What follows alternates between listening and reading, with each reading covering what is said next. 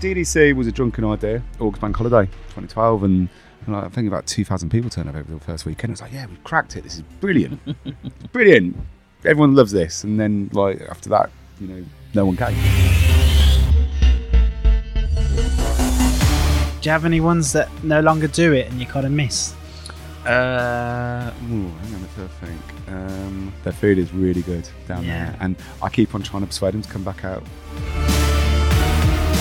If you were going to do one yourself, is the one you would do? Uh, well, we're getting really busy at Digbeth. Like we're getting, you know, six thousand plus coming through the doors over four days, which is great. And COVID, probably my, my happiest achievement over the last few years is that we didn't make any redundancies. But we realised with all the COVID restrictions in Digbeth, like the old Digbeth site wasn't becoming achievable because obviously you had the two metre rules.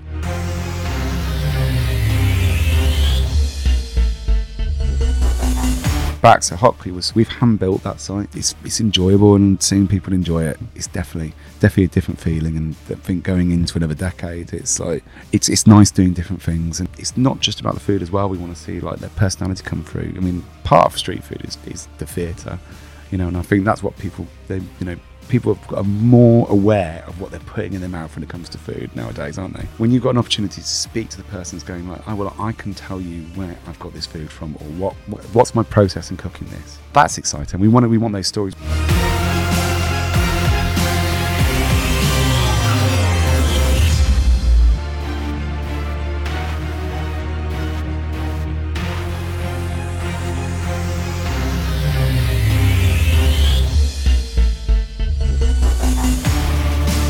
We, I'm still passionate about this. You know, I've been involved in the street food industry now for 15 years, and I still really enjoy like seeing new food traders come through. Like, you know, you, know, you see the passion that people have for what they do, and like, you know, the thing about the street food industry is like you can come from any walk of background. Like, we've had people who've worked in Michelin star kitchens, we've had people who've like come from like, you know, they've just had a job, but they've got a passion for what they do.